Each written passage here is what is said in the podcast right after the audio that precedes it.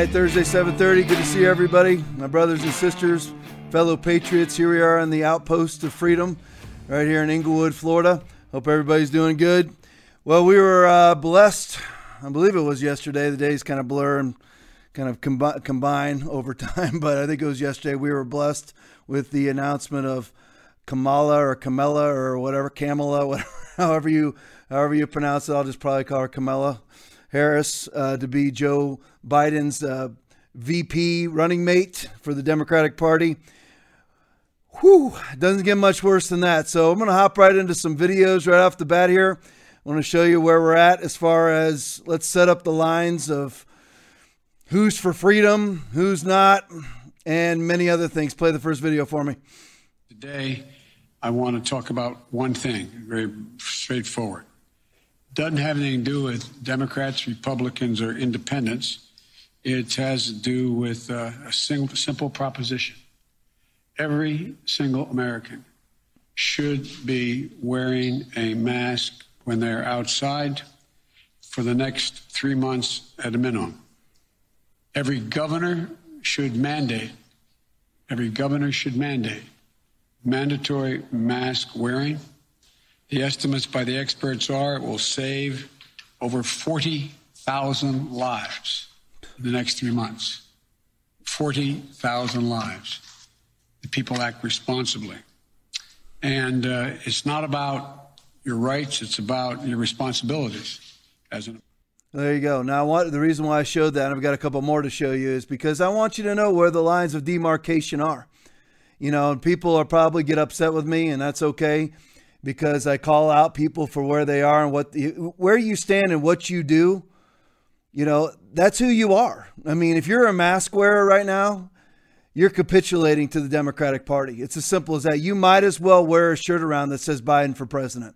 And you might be thinking, well, Trump wears a mask and Trump is now. Listen, it took Trump, and I'm not making excuses for him. I completely disagree with him, and I hate, and let me just emphasize that four letter word I hate his tweets about uh, and what Kayleigh McEnany says too about masks being patriotic. It took him a long time to get there because he knew he know. Listen, Trump knows the science. He really does know it. He I mean, he's not a dumb man. He knows the science. He knows that it's a, whole, a bunch of crap to wear a mask around. He absolutely knows it. But here's the thing: the downside to Trump is after a while he does not like not being liked, and he doesn't like when he gets co- continually harassed by the media where he doesn't think he's winning.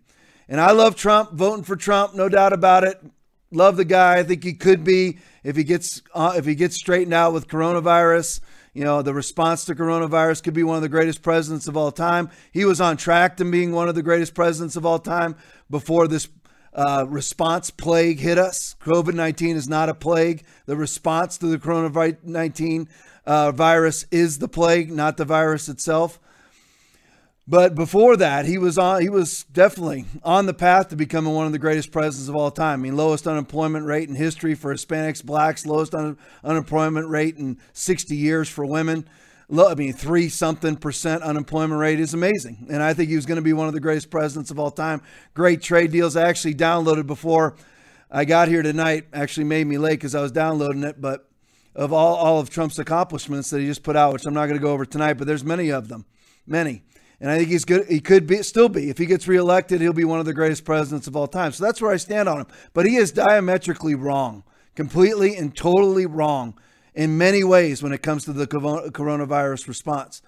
But he was cajoled into wearing a mask. Remember now, I went for months. There was no masks. I mean, there was in my local community here in the month of June, nobody was wearing a mask. In the month of May, nobody was wearing a mask. There was people, some people were still quarantining themselves in May and June, but it was even then it was pretty limited.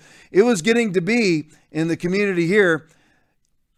It was as if it was starting to get like COVID 19 never happened. It really was. You go into Walmart, nobody's wearing a mask. Now everybody's wearing a mask. My son went into Walmart two days ago and he said that he was the only one. Now, Walmart's huge. We're talking about the full Walmart here the old school, the new school, all combined together. You know, the grocery store and the old Walmart, all one giant store. He's the only one in the whole place without a mask on. So he's going downhill. And Trump has gone downhill when it comes to masks. He really is. I still think he knows, and I still think he is playing some four dimensional chess with them as far as masks are concerned. but you need to stand up for the truth and stay instead of playing four dimensional chess. So, anyway, I wanted you to know the people that are advocating for people's rights to be taken away, for people to wear masks, are Democrats, and it has been from day one. Trump may have caved, but that doesn't mean you have to cave. You never have to cave to mask wearing. You never have to cave to lockdowns. Churches never need to close. You don't need to do governmental procedures to reopen your church. You don't need to do any of those things. That's all the Democrats that are pushing that. It is the Democratic Party that wants you to strap face diapers on. Play the next video for me. This is not about Democrat, Republican, or Independent. It's about saving Americans' lives. So let's institute a mask mandate nationwide starting immediately, and we will save lives. The estimates are we'll save over 40,000 lives in the next three months if that is done. Now, let me turn it over to my colleague and running mate. She has a few comments to make. Get that mask on, Joe. You know, he nearly covered his eyes. It's about accurate right there. But I want you to know now, where does he get his science from? You ever ask? 40, it's going to save 40,000 lives. Now, see, it's like I read to you last week. It's literally Al Gore science. Al Gore predicted that in 2007, the polar ice caps would be melted and gone. That didn't work out, so he predicted in 2013 they would be melted and gone. That didn't work out, so he predicted in 2014 they'd be melted and gone. That didn't work out, so now Al Gore is out of the ice cap melting business. These are this. Where does he get 40,000? It'll save 40,000 lives. We know the science, but you know that there's been I think approximately six complete studies on the efficacy of masks. You know what they are? Zero. They do nothing for flu like viruses. Absolutely nothing. Why? And I know those of you who watch this all the time, you already know this, and it'll be brief, but it's because of the size of a particle of the coronavirus. The coronavirus particle is 0.06 to 0.14 microns. The best mask on planet Earth, an N95, blocks a 0.3 size micron, 0.3 size particle, 0.3, si- 0.3 micron size particle is the proper way to say it. So 0.3 ver- versus 0.1. Does any mask work? Absolutely not. They don't work. And you have somebody who is running for president. He has, he's not going to win. Listen, I believe the Kim Clement prophecy. He's Trump is going to win the presidency, and I believe this. Let me get. I'll state this for the record. And I'll come back and humbly say I was wrong if I was wrong about any of this. Trump's going to win in a massive landslide. I believe that. But you have somebody who's representing somewhere. Hillary Clinton got 60 something million votes, many of them illegals, but I'll, I will not get into that tonight either. And a lot of them from state of California. That's where she really got ahead of Trump in the what we'd call the popular vote because you can register in California. Yeah, they caught them all. Just I, I hate to get off on this, but I just can't resist. But you know how they reg- you, you have to have a driver's license to be a juror, right?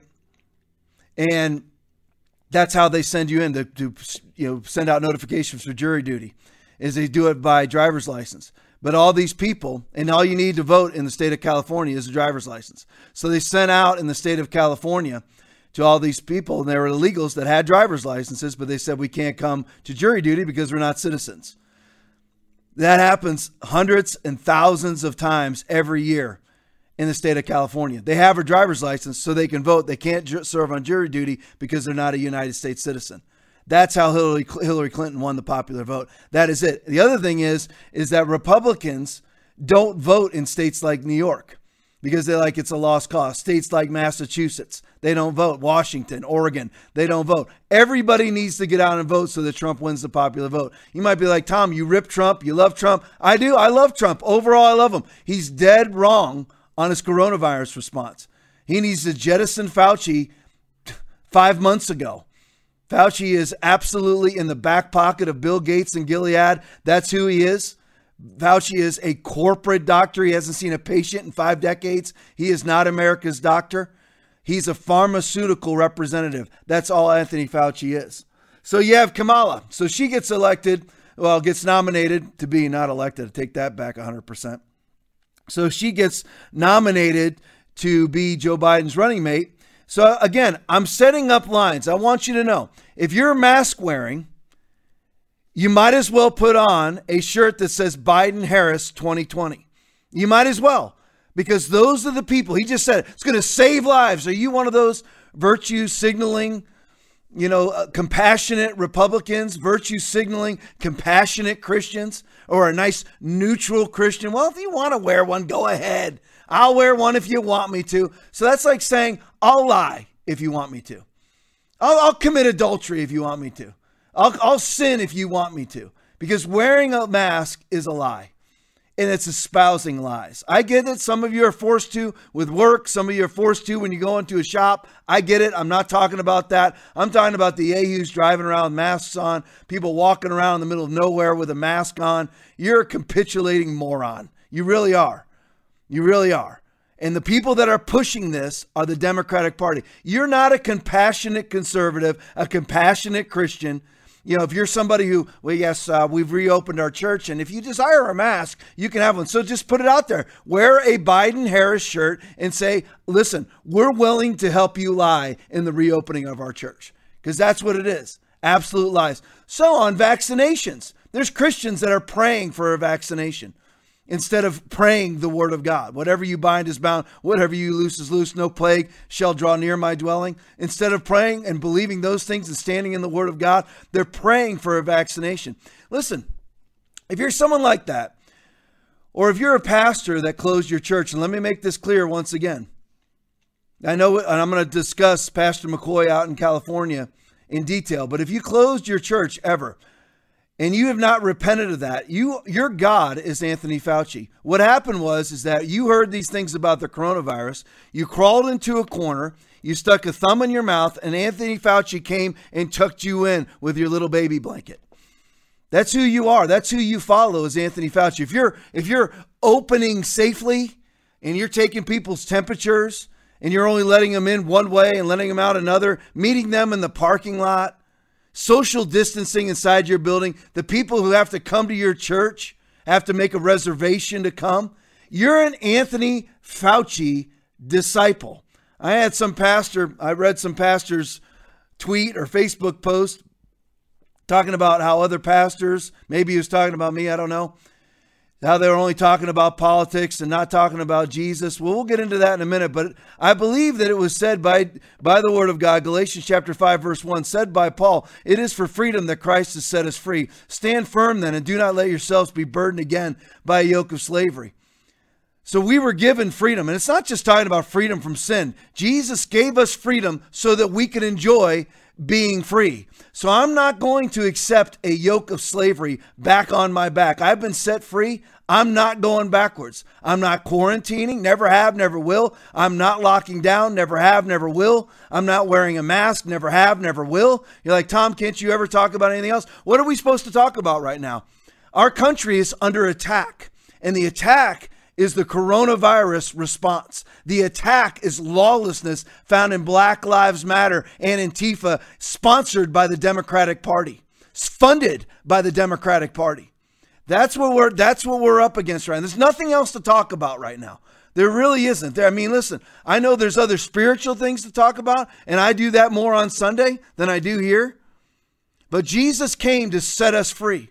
We do not need to strap on. Do not let yourselves, that's the verse, the second part of the verse, do not let yourselves be burdened again by a yoke of slavery.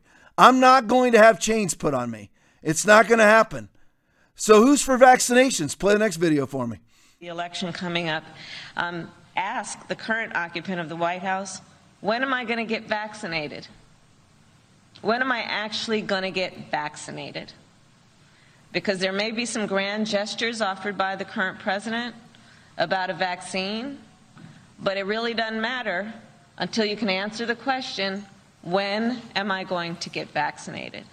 So again, Joe Biden is about real leadership in our country, and um, strap that and mask back on. You, Come on, look, get that mask back on. Get it on. There you go. There you go. All right, you can bring it back to me. So there you go. That's who's for vaccinations. So I just want some very, very clear lines about who's for what. The Republicans, conservatives, Christians, churchgoers, are you a mask wearing vaccination waiter waiting for your vaccination? Then you might as well vote for Biden Harris because that's who that is your Pied Piper. If you're a virtue signaling Republican mask wearer who's like, I'm being compassionate, I care, or you're one of those neutral people. If you want to wear one, go ahead.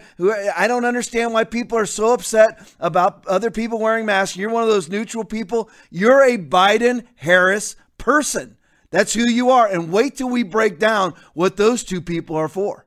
And you think with Joe Biden, they won't even, his own staff won't even allow him to answer any questions.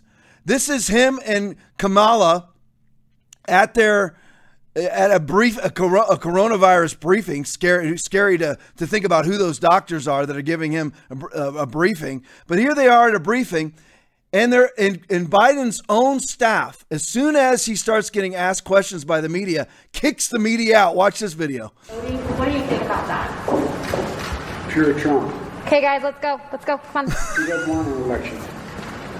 Okay let's go. You guys come on. Let's go and what about Come on, guys, let's go. You guys, let's go. Come on. You know what? All right. I hate to say it because I love my dog, but that's how I talk to my dog. Come on, come on, let's go. Come on, come on. It just shows you the arrogance of the Democratic Party. That's Biden staffers. Let me say hi to some people. Good to see everybody on tonight. God bless you. I'm going to go back to the top here and say hi to everybody if I can. Hey, Renee, good to see you on. Thanks for sharing. Vonda, good to see you. Sean, Jesse, Mike, good to see you on. Mike, husband of Ruth.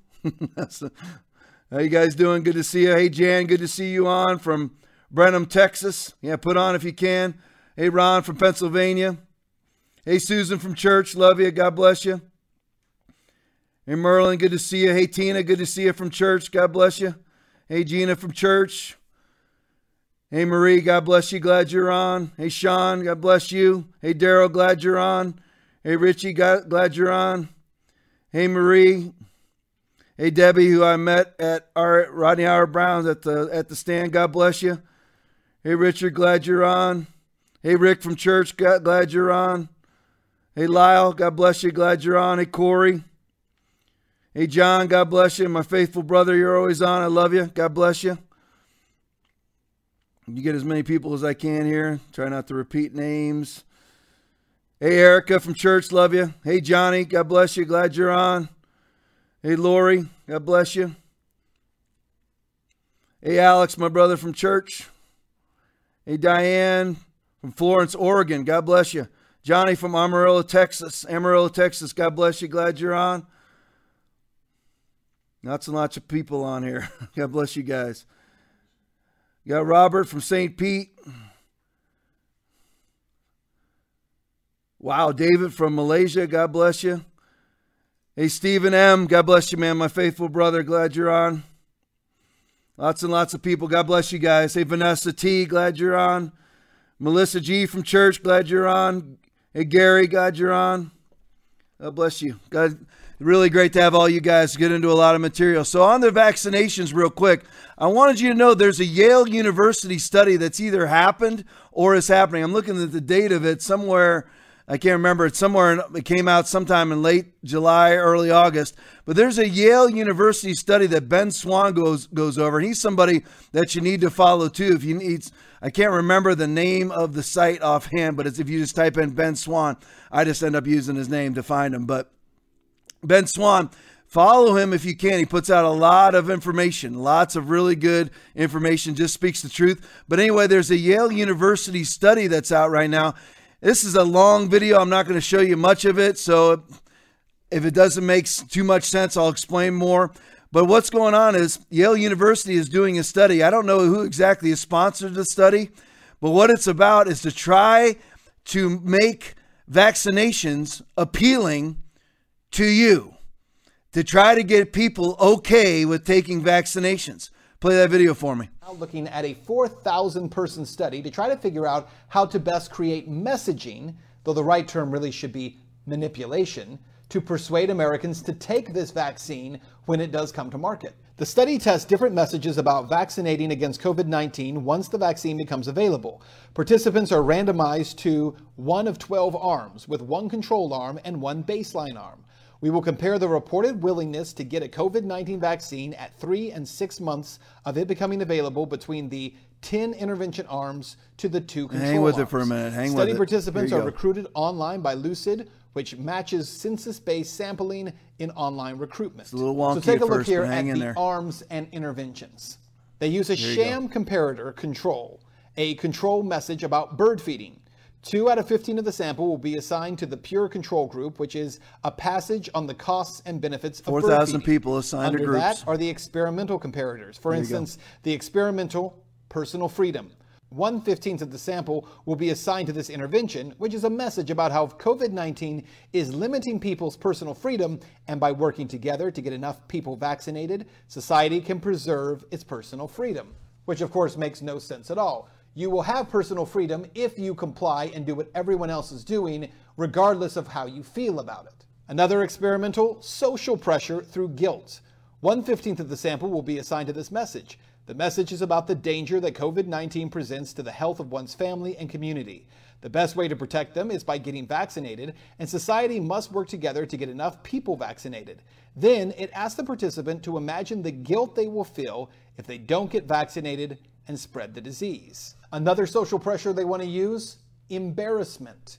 One fifteenth of the sample will be assigned to this message. The message is about the danger that COVID 19 presents to the health of one's family and community. The best way to protect them is by getting vaccinated and by working together to make sure that enough people get vaccinated. All right, then back it me. asks the participant. There you go. And that goes on and on for a while. And I and listen, you need to watch the whole thing. It's really good. Ben Swann, what'd you say it was again? Truth in Media? Truth in Media. That's what it's called. So you go and watch that whole thing. It's really, really good. So what they're doing is they're separating 4,000 people out and using different avenues to try to convince people to take vaccinations. Guilt, embarrassment, shame. There's other there's other vectors there. Anger, whatever it is. They're using all sorts of different ways. 4,000 people to try to figure out a way to get people like probably you and me to take vaccines. We all know that's not going to happen. But that who knows who's paying for that? I'll look into it you know, who pays for this study? I have sneaking suspicion. It's probably the NIH, CDC, federal government. Who knows? Why would Yale just do it on their own? Uh, could it be the? Could it be Gilead? Could it be va- some vaccination company, pharmaceutical companies that are that are uh, getting vaccinations together? Whatever it may be. I don't know who's funding it. I'll look into that. But it isn't that interesting that there's a study going on to try to figure out how to get people to universally universally get vaccinated.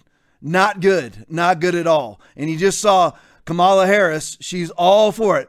What what what should you ask our current president? Uh, when when am I going to get vaccinated? Has that ever crossed your mind? That's never crossed my mind.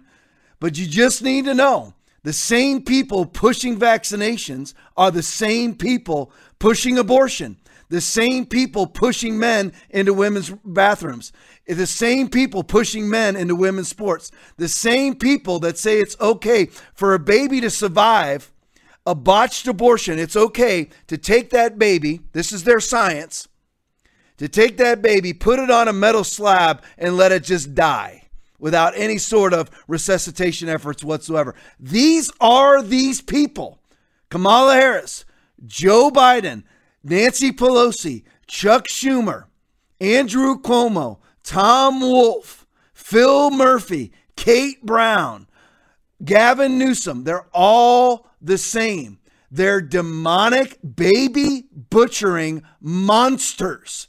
Absolutely. We're going to go deep into Kamala Harris's politics a little bit later and where she stands on things.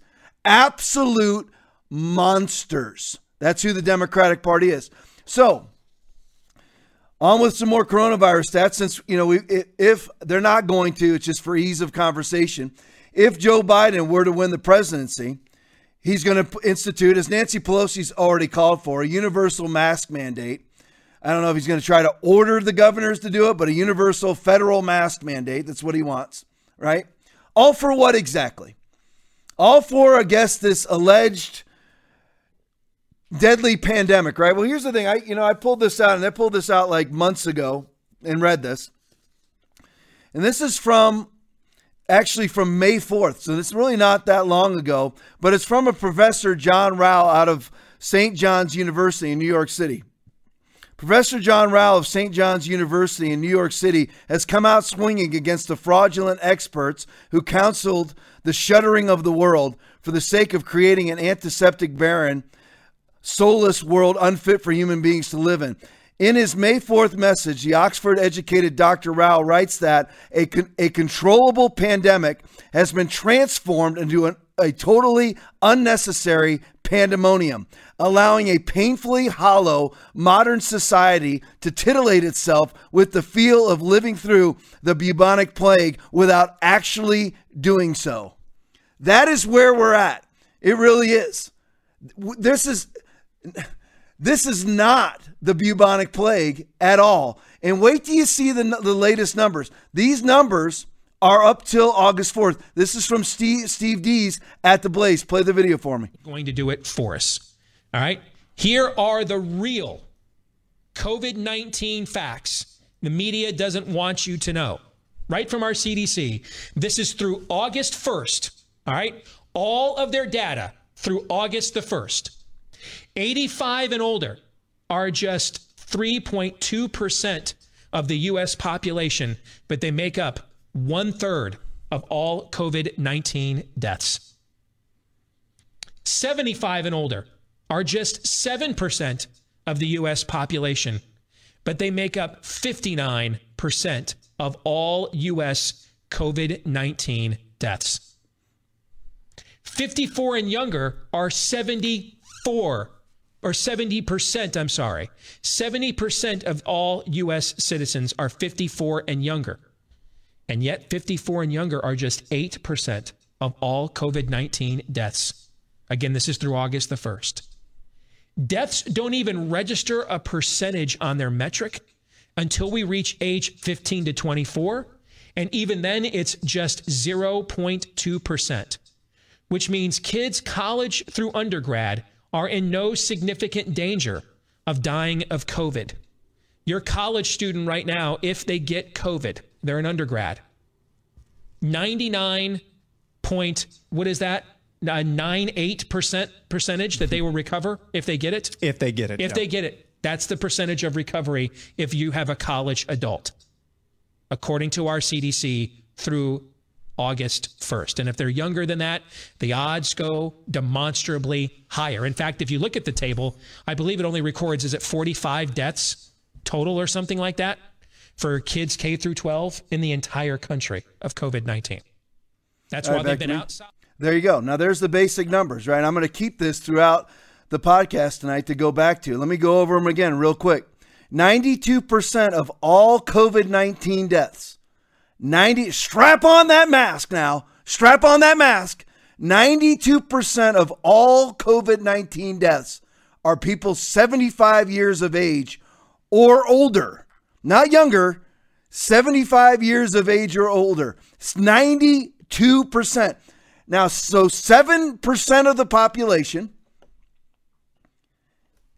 7% people that are 75 years of age or older make up 92% of all COVID 19 deaths. So 48 year old, what are you doing? What, you, what exactly are you afraid of? 33 year old mom waltzing around, what exactly are you afraid of? Continuing on, continuing on 33% of all COVID 19 deaths, 33% are people 85 years of age or older. 33%. That's 3.2% of the population, making up 33% of all COVID 19 deaths. Average age of death from COVID in the United States is 78. That's where I cut the video off because I can just do this part myself. He went over this too. So the average age of death of COVID 19 in the United States is 78 years old. What's the average age of death, period, in the United States? Every year, 78. Hence the reason, get ready now, that we do not have a statistical uptick in total deaths in the United States in 2020 in comparison to 19, 18, or 17, or 16, or 15, or 14.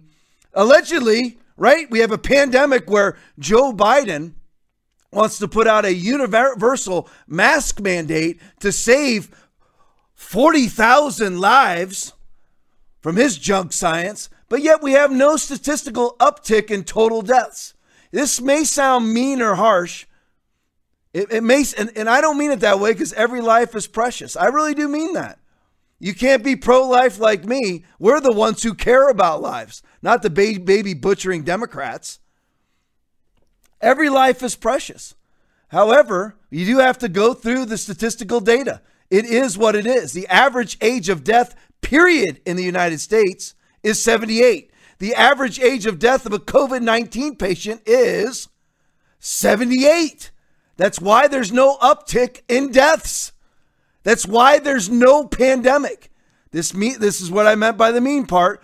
Most of the people who are dying, and I don't even want to say of COVID 19, of slash with COVID 19, would have died this year anyway. And I know that sounds horrible to say, but it's just true.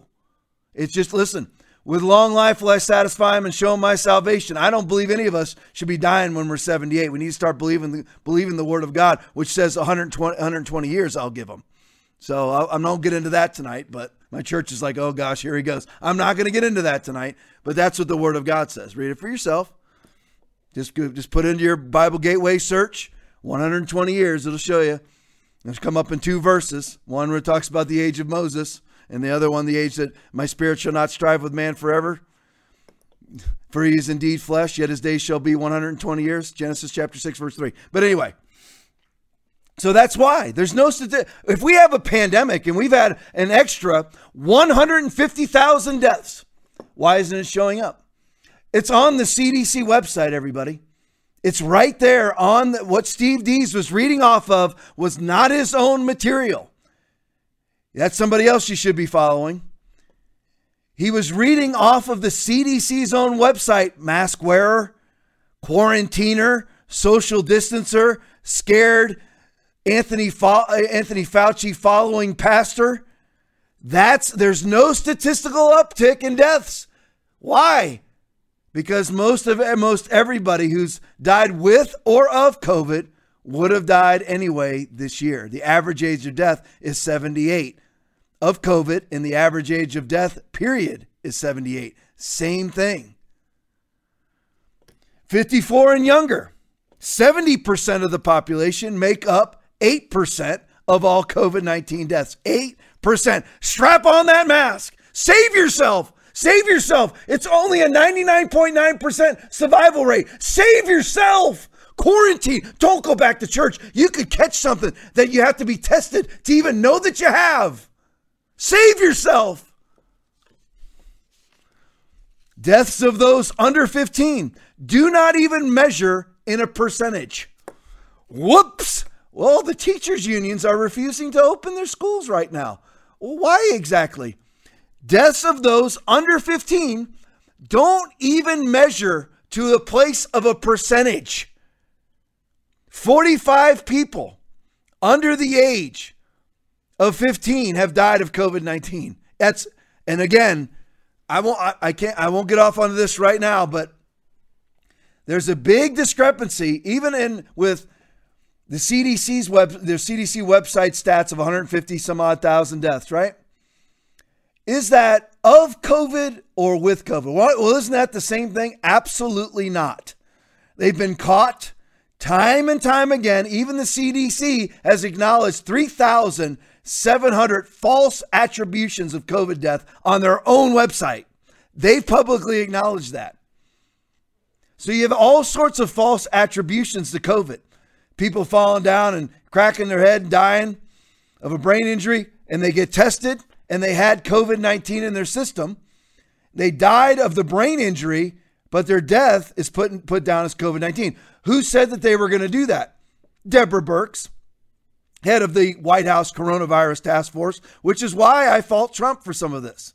Trump could put an end to this. He is, he's doing it. He's making all those stats come to him now. He's making he's making it get verified. And it will all be verified by insurance companies later because they're not going to want to pay for all these COVID 19 deaths. But that's besides the point. So there's instant, lots and lots of false attributions of COVID deaths. There's not been 150,000 COVID deaths, folks. That's 150,000 people that did die. But was it of COVID or with COVID. Remember what I told you earlier on? This was found out by the county administrator, the head of the entire county in San Diego, California, found out that really only about 2% of the deaths that they were attributing to COVID 19 were caused by COVID 19. And don't think it's much different at the CDC. I don't listen, I don't know what the numbers are, but I can darn well guarantee you, you can pretty much cut that 150 at minimum in half. There's all sorts of false attributions. People have been caught.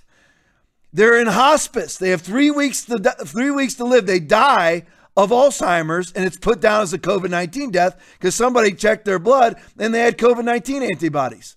That's what dying with COVID is. There's been the guy in Florida gets struck by lightning, dies of the lightning strike. Someone does a blood draw, right, while they're trying to save him. Check it. Oh, COVID 19.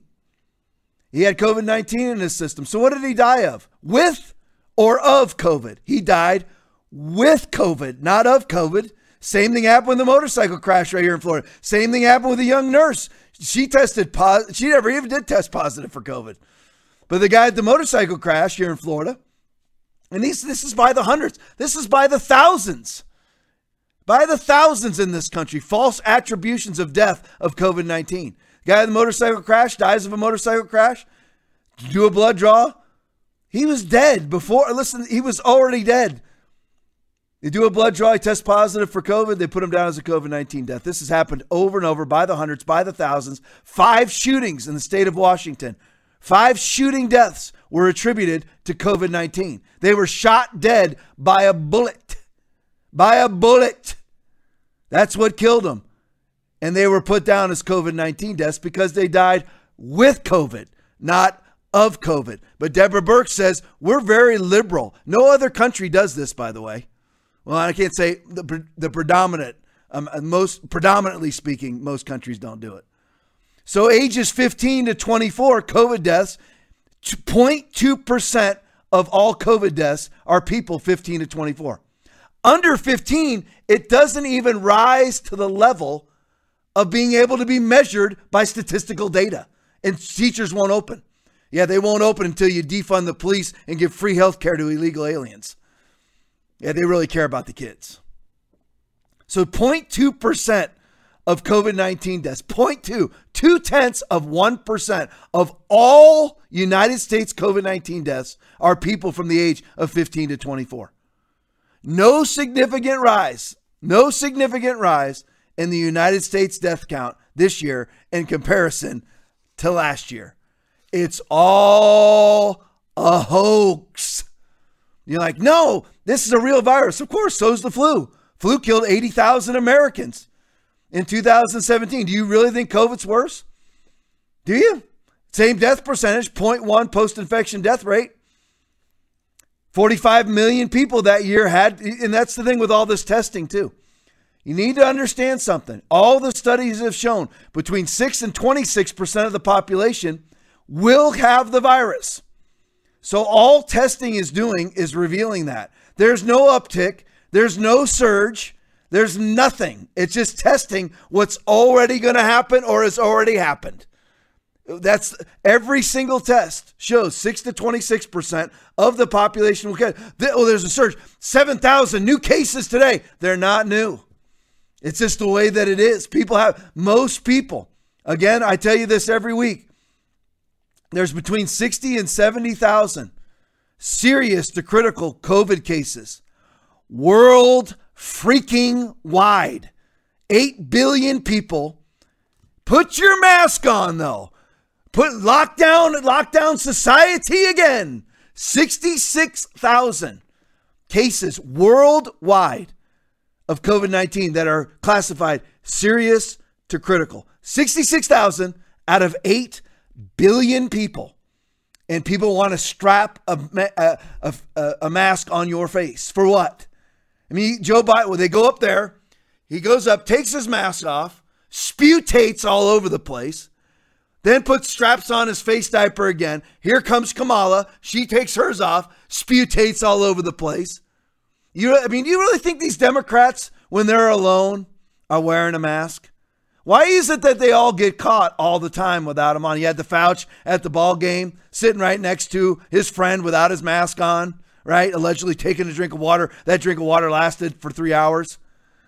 Right, his mask off, yipping yap, because he knows he's 79 and isn't scared of it. Look at this. Look at this tweet from Matt from Matt Strauss from Twitter. I'll read it to you. I have admitted multiple elders to hospital in the, to the hospital in the past few months with with admit, admission diagnosis diagnosis of starvation, all as an apparent result of social isolation due to COVID 19 measures.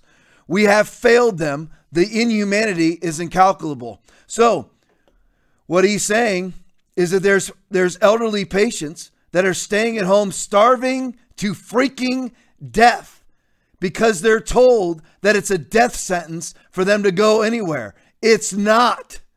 It's not. And here's the thing too. Is Anthony Fauci and the rest of them, Anthony Fauci, Deborah Birx, Bill Gates and all the rest of them and the mainstream media who bashed bashed hydroxychloroquine they said that hydroxychloroquine, listen, that's exactly what the elderly needed. But don't worry about it. People in nursing homes only make up somewhere in the neighborhood of 43 to 55% of all COVID 19 deaths. Not the elderly, people actually in nursing homes. That if they were put on hydroxychloroquine early on, according to people who actually treat patients, not an epidemiologist like Anthony, America's doctor, Anthony Fauci, people actually treat patients say it works if it's given early on and it basically works 100% of the 90 to 100% of the time.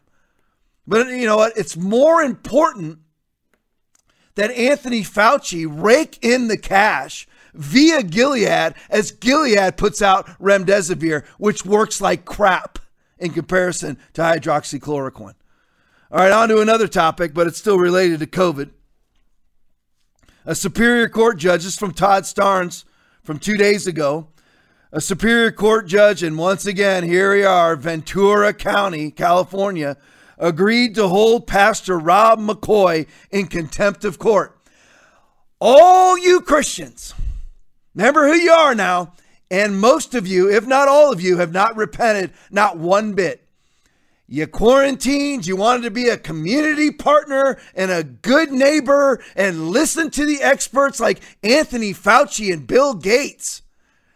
They don't have any monetary, you know, a- aspirations of any kind, do they? Oh, of course not. Of course not. No ulterior motives whatsoever. But all you mask wearing, capitulating Christians, namely you pastors, who this was the greatest opportunity so far in the 21st century to stand up for freedom, to stand up to people trying to usher in the mark of the beast, to people trying to usher in draconian socialistic measures. It was the church's opportunity to stand up, and what did you do? You stuck your thumb in your mouth. You went and you crawled into a corner, curled up like a ball. Anthony Fauci came in with your baby blanket and tucked you in. And you still have in front. Oh, when it's our fight, we'll stand up. Well, what's happening here? What's happening here? Let's look. The Superior Court judge in Ventura County, California, agreed to hold Pastor Rob McCoy in contempt of court.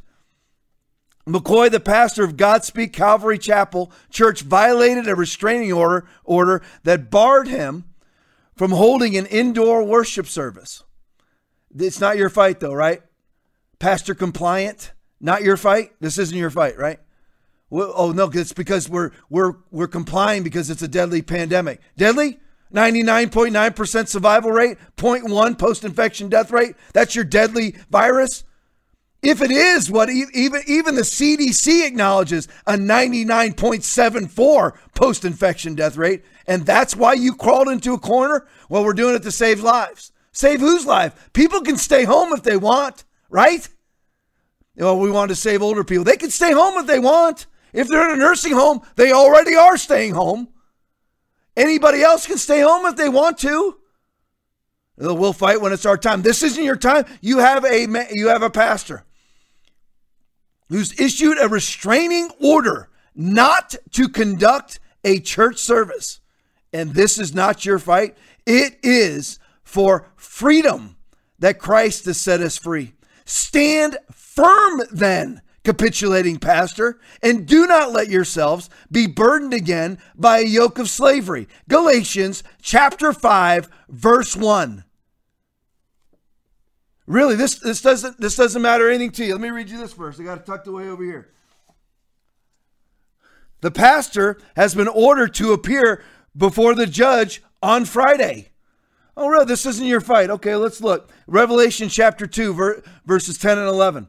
Do not fear any of those things which you are about to suffer. Indeed, the devil is about to throw some of you into prison, that you may be tested, and you will have tribulation 10 days. Be faithful until death, and I will give you the crown of life. He who has ear to hear, let he who has an ear, let him hear what the Spirit says to the churches. He who overcomes, not capitulates, church closing pastor or safely reopening your church, capitulating pastor.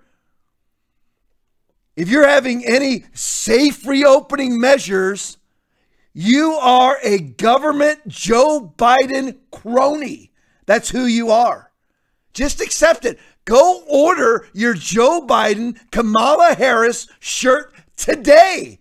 Get it on there. That's who you are. The pastor has been ordered to appear before the judge on Friday.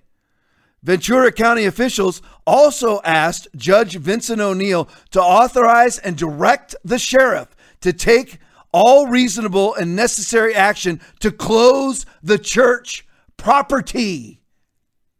Oh, but it's not your fight. Just go quarantine yourself again.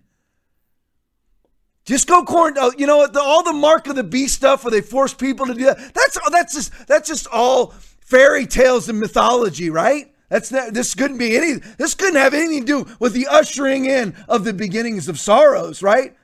Do you ever read your Bible at all, or are you just a Mr. Community Pastor?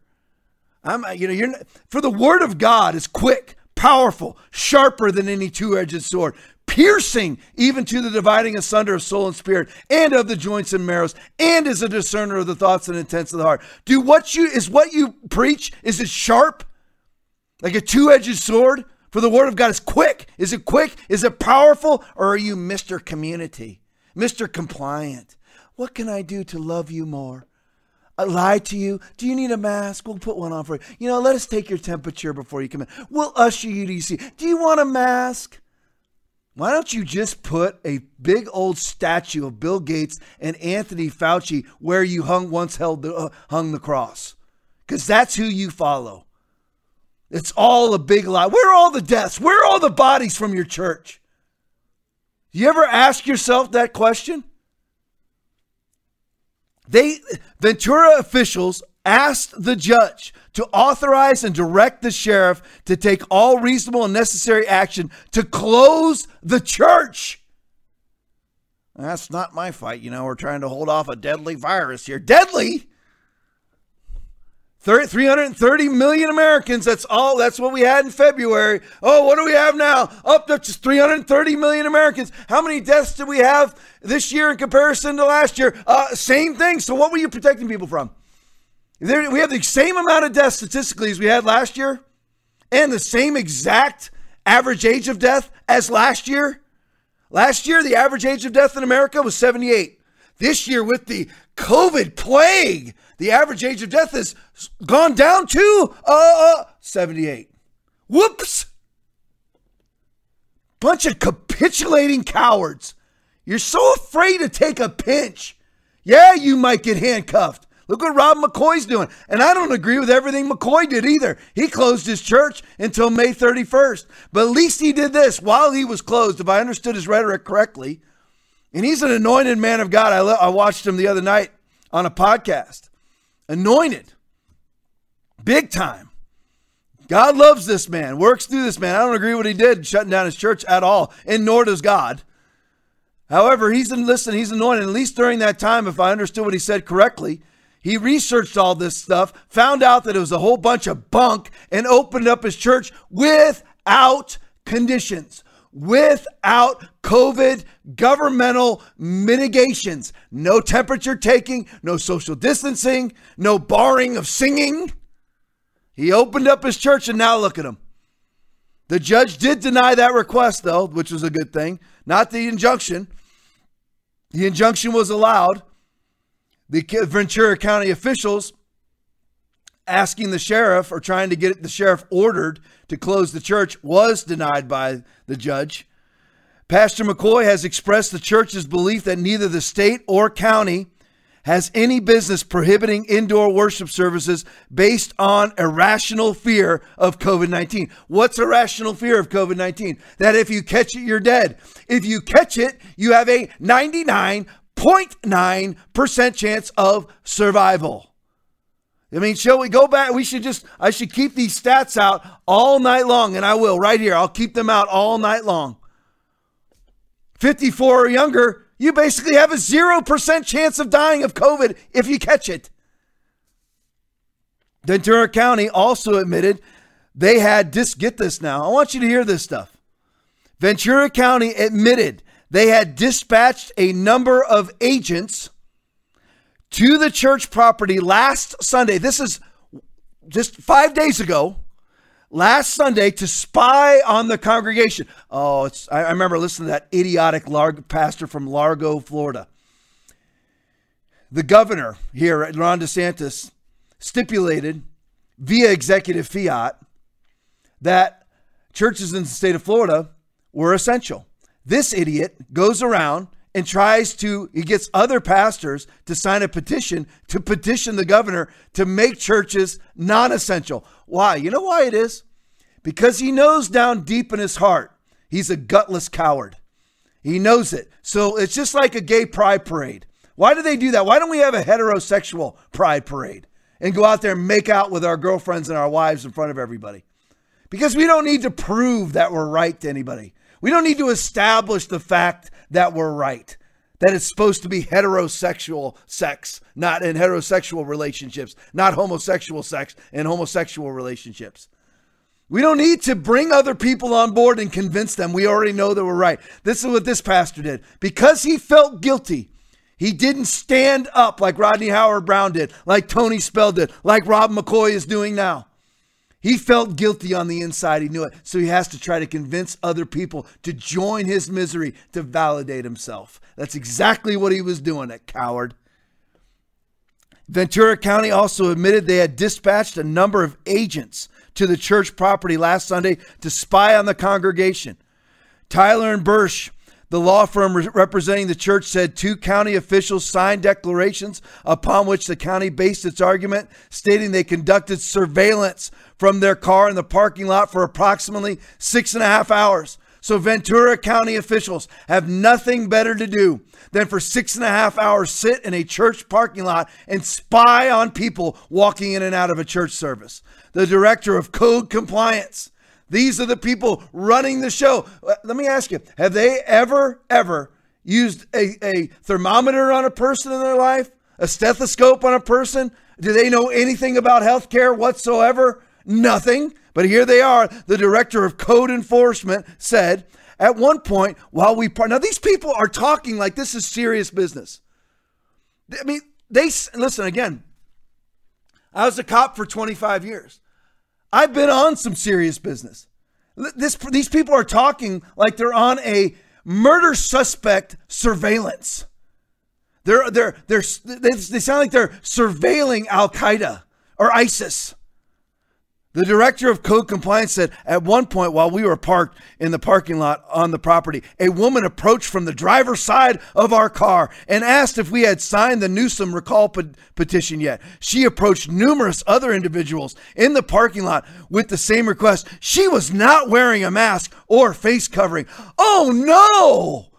She might have given somebody a virus that most people never know they have. Oh, that 99% of people never even have serious symptoms from. Oh no, she may have given somebody a virus with a 0.1% post infection death rate, the exact same as the flu. And you never gave two craps about when she was doing it for the flu. A senior code and compliance officer. You got code compliance officer. Wow. I wonder what he was. A Paul Blart mall cop outfit? Does he ride around? What do you call that thing he rode around on? The little two wheeled thing? A Segway? Yeah, do they all have Segways assigned to them with little little sirens that go, ear, ear, code compliance, code compliance. Where's your face diaper? A senior code compliance officer said, throughout my time observing the people in the parking lot and sidewalk areas of the property, I, I saw no obvious attempts at social distancing. Good. There they are right there. Come and get your code compliance officer. A code compliance officer. I saw no attempts at social distancing, and behavior and comments overheard suggested that many were friends rather than household members. Oh no! Many people were seen hugging. Oh, the sky, the sky is falling. People were hugging in a church parking lot. Oh no! Oh, look at this. Look at this violation. They were shaking hands. Oh, no. And like, here's the thing I know there's pastors right now. This is your freaking church. You have a touchless service. Listen, Christian, if you go to a church that has a touchless worship service that takes your temperature, that, oh, that social distances, wrong pastor, wrong church, get the heck out of there. They're a bunch of little unbiblical cowards. That's what they are. They can't stand up to coronavirus. Well, we don't want to hurt anybody. Then they can stay home then. Open your church. Don't open it if you're not going to repent, though. I, I, I, keep saying, telling people to open their churches. Don't open if you're not going to say you were wrong to ever close in the first place. They were shaking hands and standing in close groups, talking together for extended periods of time. Quote, this is quoting the code compliance officer on his Segway. Neener, neener, handshaker, hugger, neener, neener, standing too close, not social distancing. this is the society with Tommy talk about this every week. That's because it's never going away. People are like, it's getting better. It's not getting better. It's not getting better. We're dumber now than we were five and a half months ago. We are smart enough five and a half months ago to not wear masks. Now everybody's wearing them. People who weren't wearing them in April, May, or June are wearing them now. During the height of this pandemic, they weren't wearing squat, and now they are. How dumb can you be and still suck oxygen through your pie chute? I never thought I would see the day where local officials give testimony in an American court system that has the ring of, of a communist inquisition more than a fair judicial process where the defendant is allowed to prepare and present his evidence. Attorney Robert Tyler, representing the church, said, We believe that basic principles of due process requires a trial on evidence before a single governor can suspend constitutional liberties for such an extended period of time. Amen. Amen. So there you go. So when will the fight be yours, Pastor? When will the fight be yours? All right, on to some other subjects. Dallas soccer star. I don't even know why I'm talking about soccer, but why not? Dallas soccer star Reggie Cannon calls fans disgusting for booing and chanting. Here, there, here's their grievous violation. Here's their here's the grievous thing they said for booing and chanting USA as players knelt for the national anthem. Hey, put that picture up, would you, of them kneeling? There you go. There, that's what they were booing right there. They were booing everybody good. Dallas star Reggie Cannon went off on fans for chanting USA and booing the players, calling the fans disgusting and whining that his team has been through absolute hell the past six months. You know why they were through going through absolute hell? He said, because we had to watch other people playing soccer and we weren't allowed to play. That's his absolute hell. Play the video for me. And if you had heard them. Uh, I think it was disgusting. I think it was absolutely disgusting. You, you got fans booing you for people taking a stand for what they believe Cue in. up everything is racist too. Millions of other people support this cause. And we've discussed with every other team and the league what we're going to do. And we got fans booing us in our own stadium how disgraceful is that? Honestly, it, it, for a lack of a better word, it pissed me off. We discussed that prior to what we were doing. We discussed it with Nashville. Everyone from Nashville was on board. Everyone across the league was on board with what we're going to do. We asked for no anthem because we don't feel it was right for the anthem to be played at this moment. You everybody just hear that? wishes. Here, pause it for just a second. So- everyone just hear that? He said we asked for no anthem to be played. That soccer player, professional soccer player, professional athlete, although there's just 3,000 people there, probably adequately social distanced, as they their grievous infraction of chanting USA in the midst of 3,000 social distance people. He said that we asked that the national anthem not be played.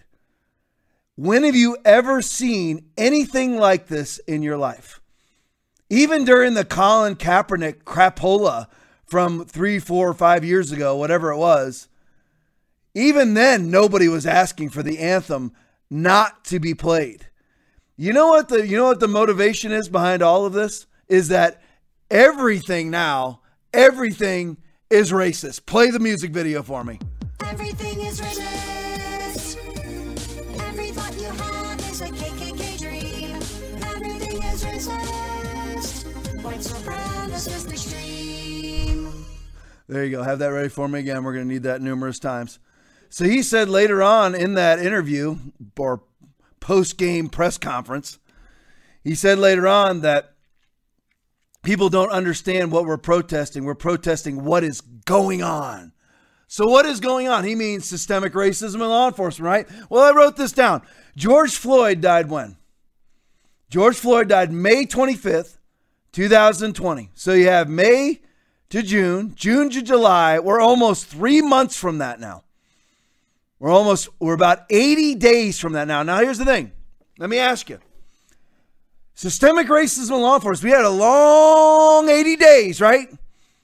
So, when was the last event that you saw where a white law enforcement, even in the midst of all of the rioting and looting, when was the last event that you saw in 80 days? Since this is what is going on, right? Systemic racism in law enforcement, where at any minute, as a black man, you're going to be hunted down by a white law enforcement officer, going to take you down and kill you for no reason. That's why we're taking a knee.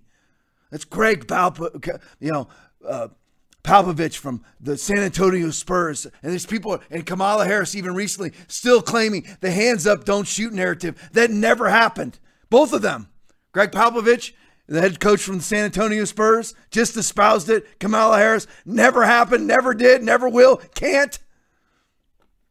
Still espousing their lies. All the stuff that's going on. So in these last 80 days, let's let's tabulate from George Floyd until now, August 13th, almost three months later, how many how many times have we seen law enforcement kill white law enforcement kill black men? When was it? Oh, when was the one before George Floyd? And then after you name that one, when was the one? Oh, what is it? Oh, that's right. Oh, there was a total of nine in 2019 out of 43 million African American citizens. A total of nine unarmed black men killed by law enforcement in 2019, a total of 19 unarmed white men killed by law enforcement. But it's systemic racism. So that's why, in our extreme, pathetic, uninformed mindsets, we take a knee, dishonoring those who charged the beaches of Normandy, of Iwo Jima, of Vietnam, and Korea dishonoring, and listen, I'll say this, I'm bold enough to say it, dishonoring the brave men and women that enforce the laws in this country. You have no idea, if you've never done it, you have no idea what it's like to answer a police call. You have no idea. Joe Biden, Kamala Harris, Reggie Cannon, they have Colin Kaepernick, they have no freaking idea what it's like to handle police calls. No idea whatsoever. By the way, 99.9% of the time, the cops are called there. They don't ask to go, they're called there by the very people that will complain about them later. Tommy's saying there's never anything that goes wrong. Of course, listen, you're dealing with hundreds of millions of police calls per year. Occasionally, something's going to go bad, and there's some bad cops.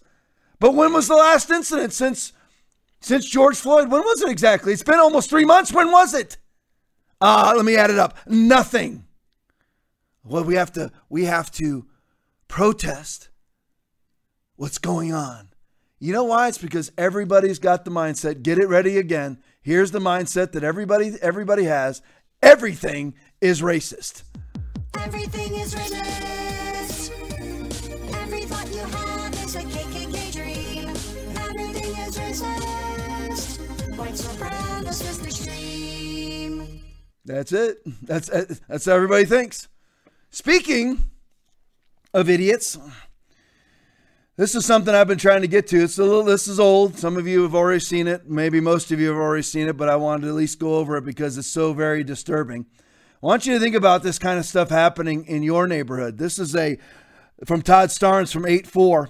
Armed mob marches to home of Colorado police officer. Again, 25 years in law enforcement, 51 years here on planet Earth. I have never seen mobs march, show up, go to the home of a police officer ever. We have reached new realms, absolutely new realms of anarchy in this country. If you don't believe that, and again, let me put this to you COVID 19, Antifa, Black Lives Matter are all the same lie. Extremely low death count, lied about, propagated, propagandized out into the American public, said to be a very high death count, and then used to usher in totalitarian democratic socialism, Democratic Party socialism. Take a look at this video. Imagine this. Look at this. The ones with the ARs are Antifa. That guy, well, that's not an AR, that's a shotgun. There's the guy with an AR right there, though. Right there. Really see him. All right, bring it back to me. You can be flashing pictures up for me, brother. An armed mob of demonstrators, again from Todd Starnes, marked the one year anniversary of a fatal police shooting of a armed suspect. They, they're, they're, they're commemorating a shooting of an armed suspect by law enforcement by marching to the alleged home of the officer who was involved and demanded that he be fired. The mob was in Colorado was in a Colorado Springs neighborhood and called for justice in the Devon Bailey shooting. Somebody who was shot. That's good. You can keep playing that stuff. Devon Bailey was shot while armed by law enforcement. KRDO reported that several people in the protest brandished rifles. There they are. That's Antifa right there. Imagine that in your neighborhood. Right there. This is in Colorado Springs, Colorado. Look at it. Look at that. Thank you, brother. You're masterful. Awesome job. Brandished rifles, and a resident also armed himself with a firearm when protesters arrived at his house. Did we get that one from the old guy with the that has his gun in his hand? Nope, we don't have it. Darn. If you find it, it's in the it's in from a couple weeks ago. There's a great picture of a guy who's like, you know what? You got your ARs, I've got mine. But imagine that showing up at your house. Not that one. All right, here's the next one. Black Lives Matters again. Let me just tell you this in case I don't get to it tonight. Black Lives Matter went and absolutely destroyed segments of Chicago this past weekend.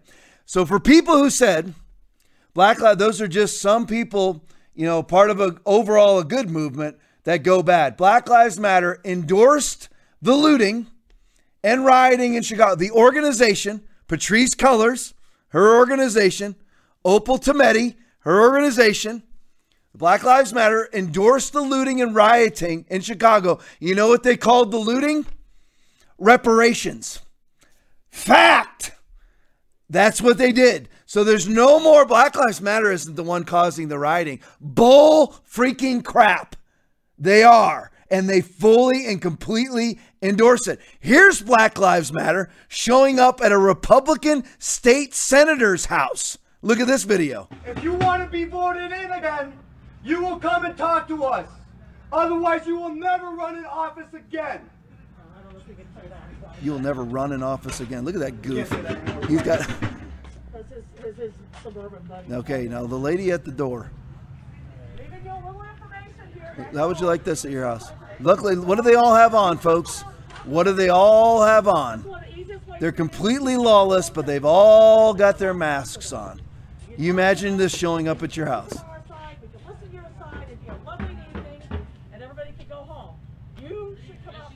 The lady at the door, again, once again, needs to mix in a salad. Seriously, I mean, come on. You're afraid of, you're going to wear a mask? Why would you bother wearing a mask if you're looking like that? I mean, come on. All right, bring it back to me. All right, Fort Collins, Colorado. Get that next video ready. This is how people are, they're fed up. Antifa showing up. That was Black Lives Matters, the video before that. Black Lives Matters, the video before that. Antifa was the video. Uh, the, both of both the ones before were Black Lives Matter. Now this is Antifa, which is all just the same thing, by the way. They showed up in Fort Collins, Colorado, and here's how the neighborhood responded to them. Play that video. These guys are not Antifa. They look like a biker gang. Now there's a lot of profanity here, so be ready. I'm not gonna let it play too long, but there's a lot of profanity, so be ready. But where'd you now? Where'd you now? Where's your car at? Look at these masked. Car, but none of these people have cars. They came in here. Why are they backing up? I wonder. Why would they back up? Because every single person that's completely garbed in black has absolutely not one ounce of muscle fiber in their entire body. I mean, every single every single one of them, not one of them has one ounce of muscle in their entire body. So like, we're out. All right, you can bring it back to me. They ushered them out, ended up getting in a fist fight, of course. But you know what? People are fed up. They've had it. And again, let me just reiterate this to you. Just remember the same people pushing masks and lockdowns. All of the Antifa people have their masks on. All of them. The same people pushing masks and lockdowns are Black Lives Matter, the Democratic Party, and Antifa. Hey, can you play that Ted Cruz video for me? Just Hold it for just one second. Remember now, you're like, no, they're different. Antifa's different than the Democratic Party. Uh, Black Lives Matter is different than the Democratic Party. Look at Ted Cruz absolutely confront a Democratic senator, Hirono, I believe is how you pronounce her last name. He confronts her and says, Here's your opportunity to denounce Antifa. Here's your shot. Play it for me. Uh, they instead engage in a political game where they depend. You're welcome to say something negative about Antifa right now. I think that I've covered the subject quite well. You are not listening. Okay, she declined to speak, so that is the position of the Democratic Party. I would note also that of You the it back seven, to me. There you go. That was her shot. Hey, you know what? All she needed to do was say, We denounce the violence of Antifa. We denounce the violence of Black Lives Matter. Did she do it? Nah. All right, here we go. Looting and rioting in Portland and Chicago. Let me cover this. There's a press briefing given by Kayleigh McEnany. There's an interesting turn of events having to do with Ted Wheeler, the Portland mayor, who was out marching, getting tear gassed by federal law enforcement. He was out doing the marching, out there with everybody. Well, suddenly, lo and behold, remember now, like I've told you, week after week, eventually they run out of white, chubby, Republican pastors to get they, they run out of people like me to say there is our perpetrators you know deplatform them silence them whatever it may be they run out of that and eventually they will turn on you. I, I say it every week. The gator has to eat. The hangman has to fill his noose. They'll turn on themselves eventually. The they'll, black people who are part of the Democratic Party who are victims will turn on other black people because they're more of a black more of a victim than the other black person. White people who are victims will turn on black people saying that they themselves are more it's, it's happening Antifa is it, there's numerous videos you can look it up on YouTube of white Antifa members in the face of black officers calling them the N-word. You'll have white liberals calling black people they're perpetrators, calling black people, saying that the white person saying, I'm more of a victim than a black person. They will because eventually you they run out of conservatives. They will turn on themselves.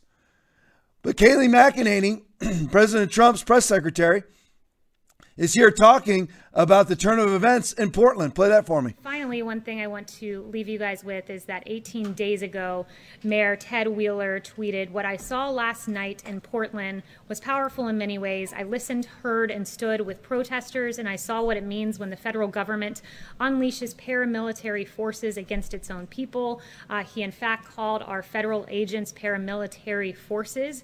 And around this same time, our federal officers were facing rioters, barricading officers inside the courthouse, trapping officers inside, launching of commercial grade fireworks. A federal agent's hand was impaled by planted nails. Three officers were likely, uh, were at least temporarily, I should say, um, blinded when a laser uh, was put in their eyes. This has been an ongoing tactic by the rioters.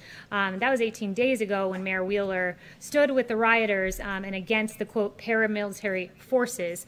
Um, but just four days ago, it appears Mayor Wheeler had a change of heart as uh, local officers took over the situation in Portland. And he now, I guess this is what he believes now, quote, when you commit arson with an accelerant in an attempt to burn down a building that is occupied, occupied by people who you have intentionally trapped inside, you are not demonstrating, you are attempting to commit murder. Uh, he could not be more right about that. It is a drastic change. It took him 73 days, I, I suppose, to come up with that realization.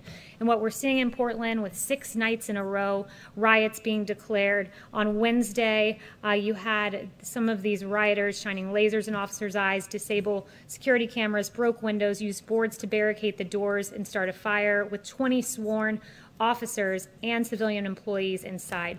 Uh, this is unacceptable, and it um, is encouraging to see that the liberal mayor of Portland finally seems to realize that. Thank you, everyone. Mary, bring to me. So there you go. Now he was out marching before during the same now let's look at let's look at his connotations now what what is it that makes something an attempted murder for him setting a fire with an accelerant well okay so i guess there had to be an accelerant of some sort i guess just a regular torch or just lighting something on fire so i guess that's the democratic party stipulation for attempted murder is if you if you do, if you burn it down a building without an accelerant it kills a bunch of people, it's not murder. But if you use an accelerant, it's murder. So we got that stipulation down. These are interesting statutes that these these liberal mayors have in their heads. He was out marching with the protesters during the time. I don't know if he had anything to do with it or was anywhere near while they were doing the exact same thing.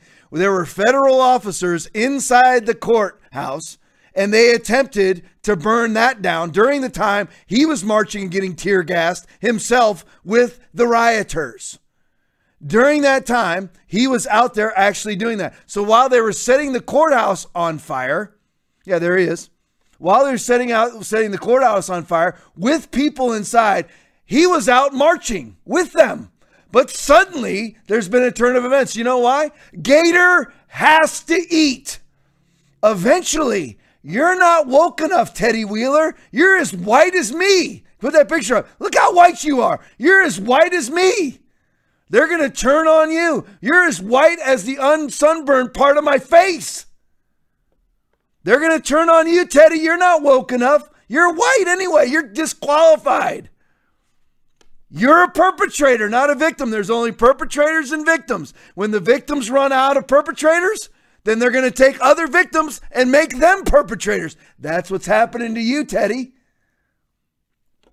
All the while, while he was out there supporting it, things like this were going on. Play that one with the fire for me. This stuff was going on while he, he had no problem with this. No problem whatsoever with this. This is going on in his city. Can you imagine that? This is going on in his city. No problem whatsoever. 73 freaking days straight. No problem whatsoever with that. Play the video of the old lady. Look at this poor lady. She's she's even got her sign. Black Lives Matter. Look at her.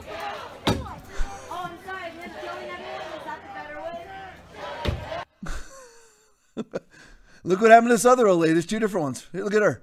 Uh, she's out there. Amazing. Never seen like a Sarah Carter. The switch into Chicago, total chaos, widespread violence and looting in Chicago. Media reports showing widespread looting in Chicago on Sunday night, four days ago.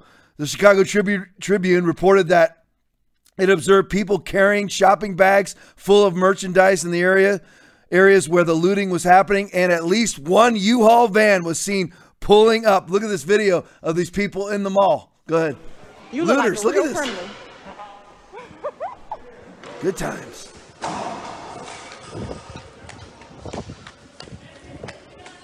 What's these pants looking like, y'all, y'all? What's these lucky brands? Nobody want that shit.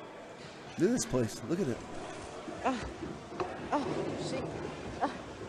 You can bring it back to me. Where where are the cops? Where are the cops?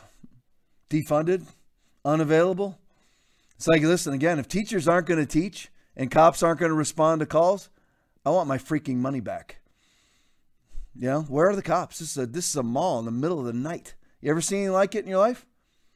51 years, born 1968. I've never seen any of this. Never. I never saw it. I've never seen anything like this in my life. I know there's been other times of looting and rioting, but not sustained. I mean, George Floyd di- died on May 25th. Portland, 73 straight days. Chicago, it's still going on with Lori Lightfoot in charge. Alien Lori Lightfoot is in charge and refusing federal assistance. Look at this. Look at this story out of New York City. Todd Starnes writing. You put that. Oh, it's not a tweet. It's actually a video. I got it. Despite one uh, newspaper's account, our office. This is. I'm reading the NYPD tweet. That's why. Despite one newspaper's account, our officers who came to the assistance of an 11 year old girl being assaulted in Harlem on Sunday did not stand by. What was happening was the media, of course, forced to retract it later on, uh, falsely accused the NYPD of not responding, well, responding and then standing by and doing nothing while an 11 year old girl was being beaten. That's not what happened. Here's what happened. Play the video. They tried to respond. Look what happened to them. Here comes the stuff being thrown at them.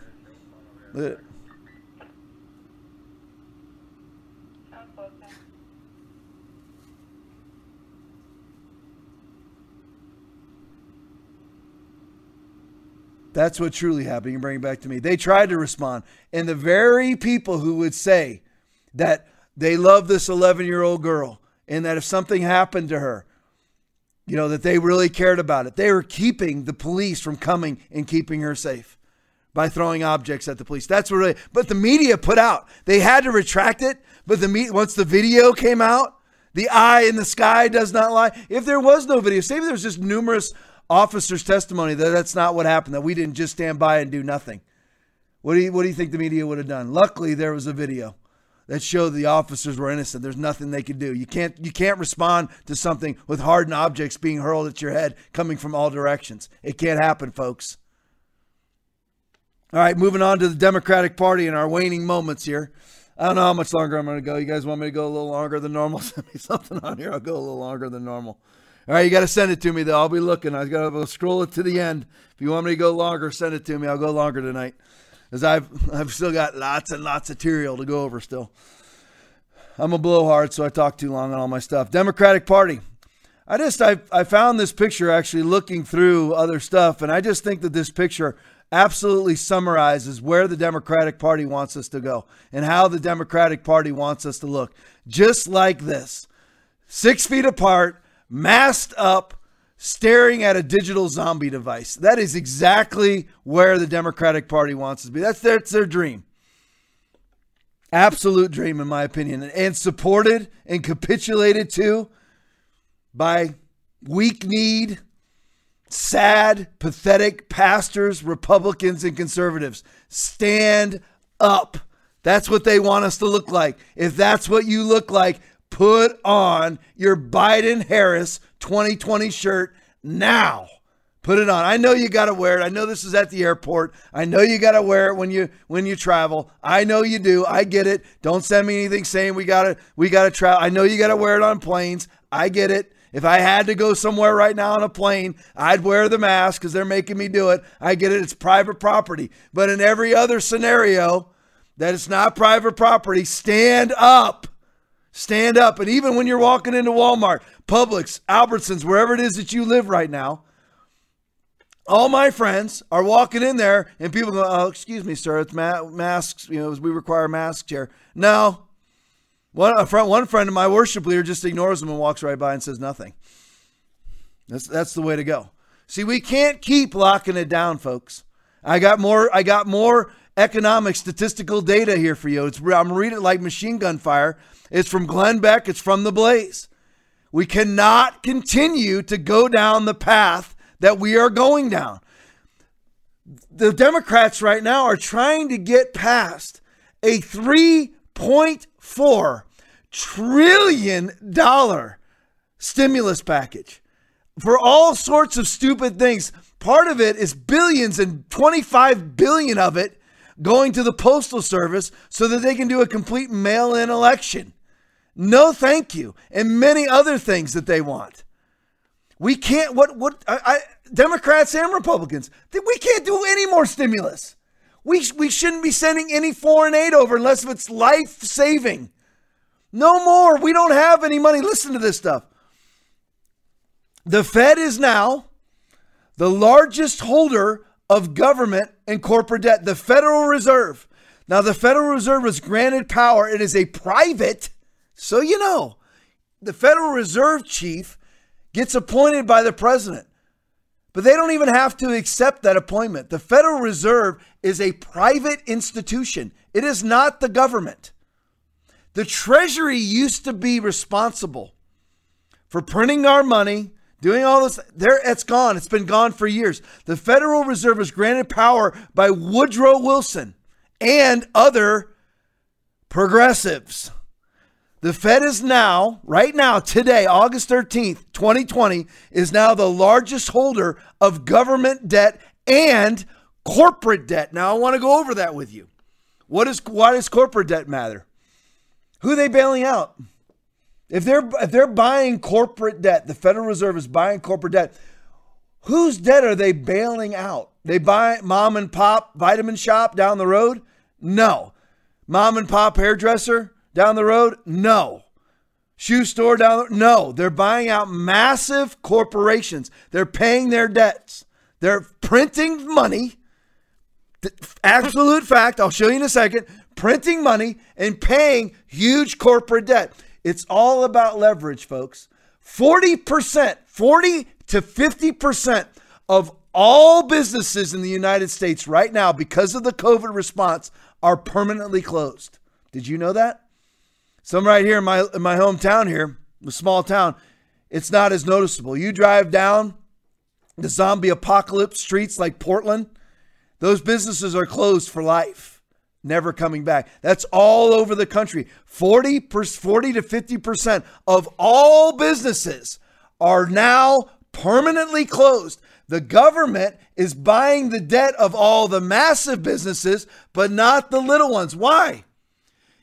Say I was to say start a grocery store down the road from Walmart. I'm real, literally about a half mile down the road from Walmart, and I start Tom's grocery shop. What can happen is is they can leverage you out by saying, you know what? Pick a brand, Nestle. Nestle, if you sell to Tom's grocery, Walmart can go to Nestle and say, and Walmart is run by a liberal hack, daughter of Sam Walton, just by the way. They can say, Walmart can say, you, Nestle, you sell to him. We're no longer buying Nestle for you from you. And they leverage me out of business. The Federal Reserve is doing that to small businesses. It's either on purpose or it's just by coinkydink. I don't know. I think it's on purpose. But they're the single greatest owner, holder of all government debt and all corporate debt. How much is it? Uh, $4 trillion. They're buying up $9 billion a day of government and corporate debt and other private debt. 9 billion. How would they do that? Where's all that tax? There is no, where, where would tax money come from right now, folks? With 40% of businesses permanently closed 40 million Americans lost their jobs. 20 something million are still out of jobs. We had our first week in since the beginning of the COVID crisis. We had our first week where we've had less than 1 million jobless applications. That was this week. That's the thing. Good job, Trump. But where would all that money be, be coming from? Is it from taxes coming in? Uh, no. They're printing it. 2 trillion they've lent to companies. Largest landowner in the world, holding 60%, 60% of all mortgages, is the Federal Reserve. Did you know that? Oh, we need another $1,200 check. We need more stimulus. Feed us, Joe Biden. Feed us, Kamala Harris. Feed us, Donald Trump. Feed us, federal government. We need you. Lock it down. I don't want to go back to work. I can stay home and earn more money. It's we are bankrupt. We're printing the money, folks. 30 trillion dollars in debt. Well, Tom, what hope is there? The church of Jesus Christ. If the church was to rise and become what we're called to become and didn't, or didn't lay down and crawl into a corner and shove our thumbs in our mouths, and I didn't do that, but most pastors did, we wouldn't be where we are right now because this is all an attack on the church. The Fed has deployed more currency in the last 90 days than it did in the previous 90 days.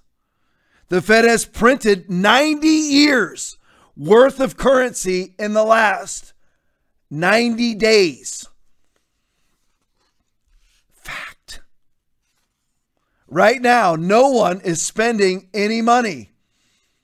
Nobody's spending money right now. We are, as you sit there and you infuse 90 years worth of currency into a culture where nobody's spending money, what do you have on the horizon? Hyper inflation, i.e., Greece, i.e., Venezuela, i.e., Lebanon, i.e., Nazi Germany. We don't have any more money, folks. If we stop right now, there's hope. If conservatives are still, if conservatives and Republicans are calling out for bailouts and they can't stand up, listen, you need to follow Thomas Massie. You need to follow Rand Paul. Follow these guys that are ca- calling for fiscal fiscal conservatism and fiscal restraint. You can't keep printing money every day of your life. You just can't do it, folks. You can't. We do not have the it's over. The money's gone. All right, now how, where I'm going to finish tonight is this. Kamala Harris's greatest hits. I've got them right here now. This is where we'll finish tonight. Don't go away because there's several of them. I want you to know who the Democratic Party nominee for vice president is. And we all know, really, right? We all know that really this is their presidential nominee. I mean, did you listen to Joe Biden when he was talking? So here's Kamala's greatest hits. First of all, I want to get this is from Ben Shapiro. It's a little bit lengthy, about two minutes long, but just pay attention to it. It's really good. This is where Kamala Harris launched her political career. Play that video for me. Any Republican woman had gotten started in politics the way Kamala Harris got started in politics, she would be a laughing stock. Off the bat, she would be a laughing stock. What am I talking about? I'm talking about Willie Brown. So, for folks who don't know California politics, Willie Brown is the former leader of basically the Democratic caucus across the state of California, a very powerful man in California politics. Well, Willie Brown has been married for many, many years. And there's one problem with that, which is that he has also dated half of the women in California while he was married. Oh. Yeah, he's a bit of a douchebag. Brown served as San Francisco mayor from 1996 until January 2000, 2004 and he was considered a, a very, very powerful Democrat across the state. He was succeeded by Gavin Newsom. There was a, he was sort of associated with, with Arnold Schwarzenegger a little bit. In any case, when he was 60 years old, Willie Brown met Kamala Harris. He was married at the time. And Kamala Harris, who was 30, started dating him. Oh. I'm sure it was just a partnership of love. I'm sure they fell in love at first sight. I'm sure that she looked at him and she thought, 60 year old, so attractive. 60 year old man, twice my age. That's, that's the, I love him. That, that's, that's what, what's going to happen here. Or alternatively, or alternatively, and this is not cynical, this is just the fact, he gave her a bunch of jobs. How do I know he gave her a bunch of jobs? Because he says so in an editorial for the San, for the San Francisco Chronicle today. Oh. Hey, here's what he writes. I've been peppered with calls from the national media about my relationship with Kamala Harris particularly since it became obvious that she was going to run for president. Most of them I have not returned. Yes, we dated. It was more than 20 years ago. He was married at the time. He was 60. She was 30. Yes, I may have influenced her career by appointing her to two state commissions when I was Assembly Speaker. First of all, that's just an outright admission of corruption. You were nailing somebody until you appointed them to state commissions when you were Assembly Speaker? Like, how is that okay? I'm, just, I'm wondering. How is that not just blatant corruption? Of course, it is blatant corruption. Oh. By the way, both of those both of those jobs were near six-figure salaries for nothing, for doing nothing, except for presumably dating a married man. And then he says, I certainly helped her with her first race for district attorney in San Francisco. I've also helped the careers of, of Nancy Pelosi, Gavin Newsom, Dianne Listen to this Feinstein, and a host of other now. politicians. He says the difference is that Harris is the only one who, after I helped her, sent word that I would be indicted if I so much as jaywalked while she, while she was DA. Oh. There's some All right, new you bring it back to me. Now he sits there, he helps her, her her whole early career, and then when she becomes the district attorney, it must be a lover spat. She threatens to have him arrested if he so much as jaywalks. That is typical Kamala Harris. She's an absolute chameleon, politically expedient, will say anything to be elected hack. And listen, male or Joe Biden is a political harlot. Kamala Harris is a political harlot. They will prostitute themselves on any political subject to be elected. Whatever it takes for them to be a celebrity, for them to be a totalitarian leader, that's what they want. I mean, look at look at this. Willie Brown gives her all two state commission jobs, both six-figure incomes, and helps her become first uh, her first job becoming district attorney. Helps her do all of those things, right? That's how she started her career. A 30-year-old woman having a sexual affair, sexual affair with the mayor of San Francisco. Actually, what was this? The leader of the Democratic Party caucus, San Francisco mayor, 1996 to 2004 and he had some other title too. I think he was a state rep or whatever. I can't remember. But that's how she started. 30 year old woman having a sexual relationship with a 60 year old man who gave her all of her early jobs in politics. And like Ben Shapiro said, if that was a Republican that started her career like that, can you imagine what the mainstream media would be doing right now? Can you imagine? Here's some other stuff on her. Kamala Harris, from Dan Bongino, 812, has called for Twitter to ban Trump. And their top cen- censor, the top censor at Twitter now, used to be who? Nick Pacilio is now in charge of announcing what the President of the United States can and can't say on Twitter to his 85 million followers. So the one who's in charge of what stays up and what comes down in Twitter used to be the press secretary for Kamala Harris. They all know each other. They absolutely all know each other. Tulsi Gabbard ripped the living crap out of Kamala Harris. Watch this video. I want to bring the conversation back to the broken criminal justice system that is disproportionately negatively impacting black and brown people all across this country today. Now, Senator Harris says she's proud of her record as a prosecutor and that she'll be a prosecutor president, but I'm deeply concerned about this record. There are too many examples to cite, but she put over 1,500 people in jail for marijuana violations and then laughed about it when she was asked if she ever smoked marijuana. She blocked evidence. She blocked evidence that would have freed an innocent man from death row until the courts forced her to do so. She kept people in prison beyond their sentences to use them as cheap labor for the state of California. And she fought to keep Thank you, cash bail system in place that impacts poor people in the worst kind of way. Thank you, Congresswoman. Uh, Senator Harris. Yeah, there you go. Just to highlight what she said, kept evidence that would have exonerated a person on death row. She would never, like I've told you guys, I tell you this. It's absolute fact. They don't care. They will lock you up, conservative mask wearer. You think that you're you're in with them because you're doing what you, you gave in and you're you're you're going to capitulate, you know, and I'll I'll go ahead and bend my knee and I'll give in. They'll never come after me. You you the person who won't say certain things on social media because, you know, I want to keep myself from being banned. All the listen, they don't care. They will put you in prison. They won't think twice about it. This was a man on death freaking row who had evidence to exonerate him, and the state attorney, the attorney general for the state of California, would not hand over the evidence to exonerate him until she was court ordered to do it. He was languishing every day in probably a seven by seven jail cell, 23 hours a day alone, sitting there innocent. And that monster, that political harlot, would not give the evidence that she knew exonerated him, knew it would let the person off. She wouldn't do it. And she slept like a baby at night, probably curled up with Willie Brown. She made 1,500 marijuana arrests and convictions. Here's the thing with that. You're like, Tom, as a cop, haven't you done that? Yeah, I've done it. Been there, done that. I also don't advocate for the legalization of marijuana. I also have never smoked marijuana. Here's the thing, too. These were not people dealing marijuana.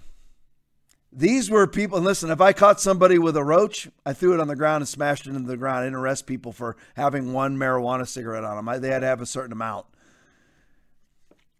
She made 1,500 arrests, and most of those were people that would have like a marijuana cigarette on them. Very minor infractions. 1,500 of them. And then this is how she acts about it a few years later. Play that video for me. the answer to this too. They say you oppose legalizing weed. That's not true. I know. And, and, and look, I joke about it, half joking. Half my family's from Jamaica. Are you kidding me? they be so mad at you. Have you ever smoked? I have. Okay. Like in And I or- and I inhale. I did. in- I did inhale. It was a long time ago. Keep that cackle But, video yeah. remember the high? I do.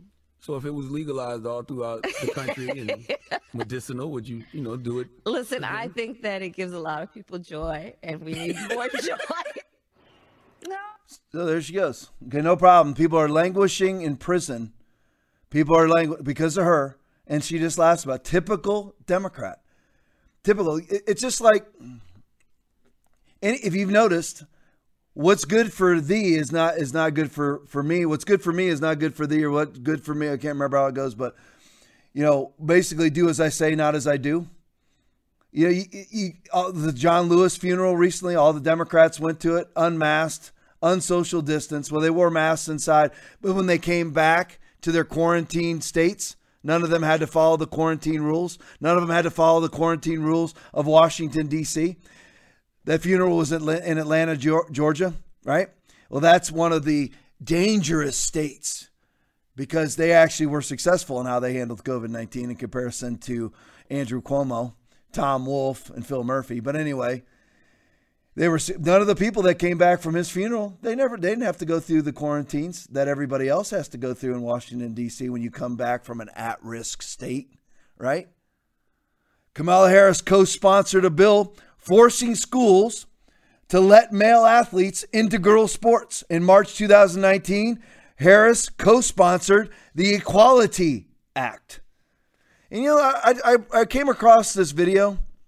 Look how weird this woman is. Let's not, you know, if you make Ellen DeGeneres, if you kind of make her kind of take a step back from you, watch Ellen's face during this interchange.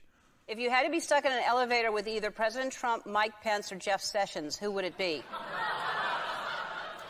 Who Does one of laughs us like have this? to come out alive? Watch Ellen.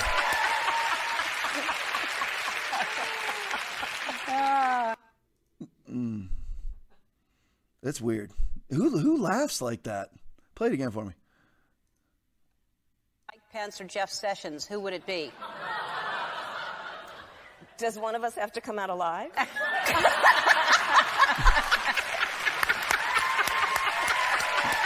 Yeah, you bring it back to me. I mean, it's she's weird. You, listen, you have to be weird if you're absolutely fine. I mean, co-sponsored a bill forcing schools to let male athletes into girls' sports. You're a weirdo. You're you're absolutely. You have to be weird to think it's all right for a dude to play a girl's sport. And not only that, but she's perfectly fine with men going into women's bathrooms too. She's absolutely fine with a baby that's in the birth canal. Can you imagine? Most of us, most of you watching, have babies, have had babies, I remember when my babies were born. My son was seven pounds. My daughter was six pounds something. And eh, actually, correct, seven two and six four. But anyway, when they were born, and I watched them both come out. I can, I mean, Kamala Harris is perfectly fine with killing that child when you can see its head in the birth canal. Perfectly fine. So's Joe Biden, by the way. Absolutely fine. You're a sick person. That's why you laugh like that. That's why you laugh like that. You're a freaking nut. She's a nut. There you play it. Hit it. Go bring it back to the game. You got to get the first part. You got to get the first part. I was probably talking over it. Does one of us have to come out alive? Here we go.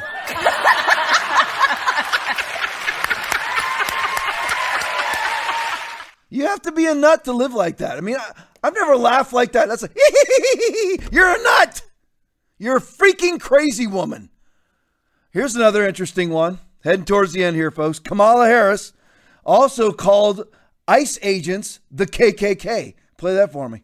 Nor is this, by the way. Here's Harris in the Senate from two years ago telling the acting director of ICE that federal law enforcement officers are a domestic terror group. The Klan was a, what we would call This today a cop. domestic terrorist group Why?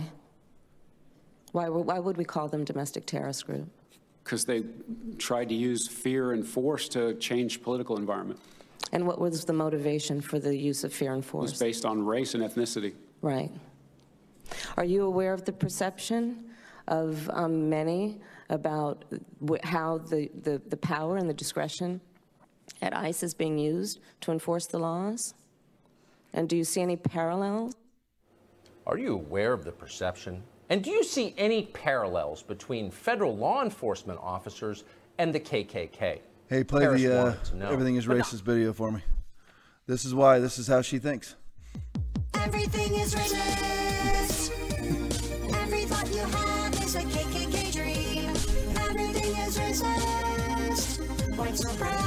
Extreme.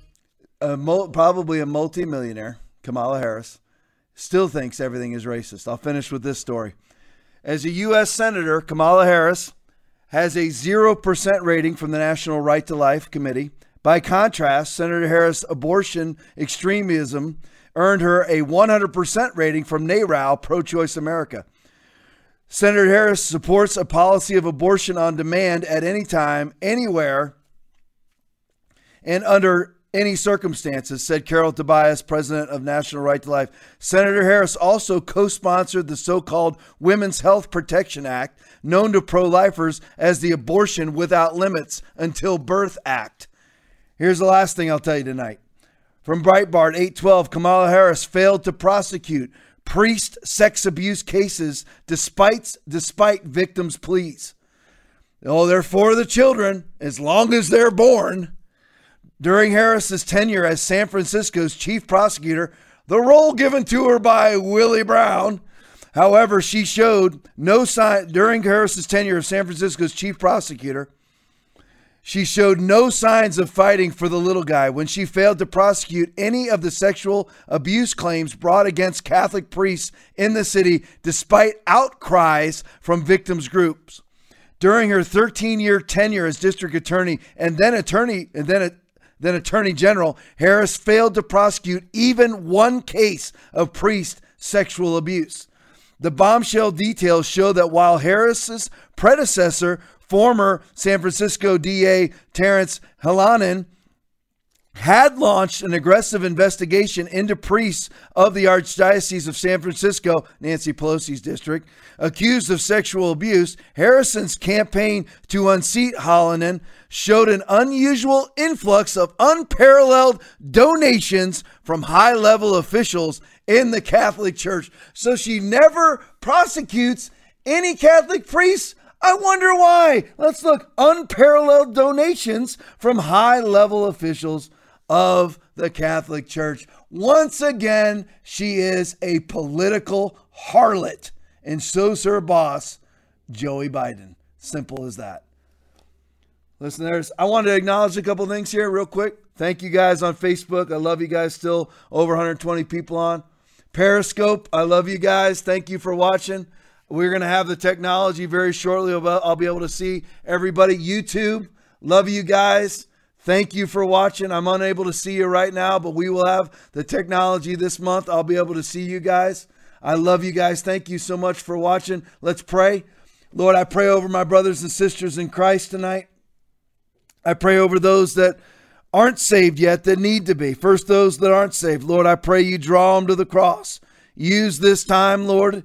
Use whatever it is that you're able to use in their life, Lord. Other Christians, other churches, to draw them into a personal relationship with Jesus. For my brothers and sisters in Christ, I pray over us tonight that you would strengthen us. For going through times of hardship, Lord, I ask you to bring in the guarantee, which is that we will win every single time. 2 Corinthians 2:14. Lord, we receive your victory. Lord, we love you. Lord, we praise you. It's in Jesus' name we pray. Everybody said, Amen and amen. I love you guys. Back on Saturday, 8:30. Join with me. Let's set a new record for viewership. Like and share this thing as much as you possibly can. Lord, listen, I really appreciate you guys watching and I love you. God bless you. Have a great Thursday night.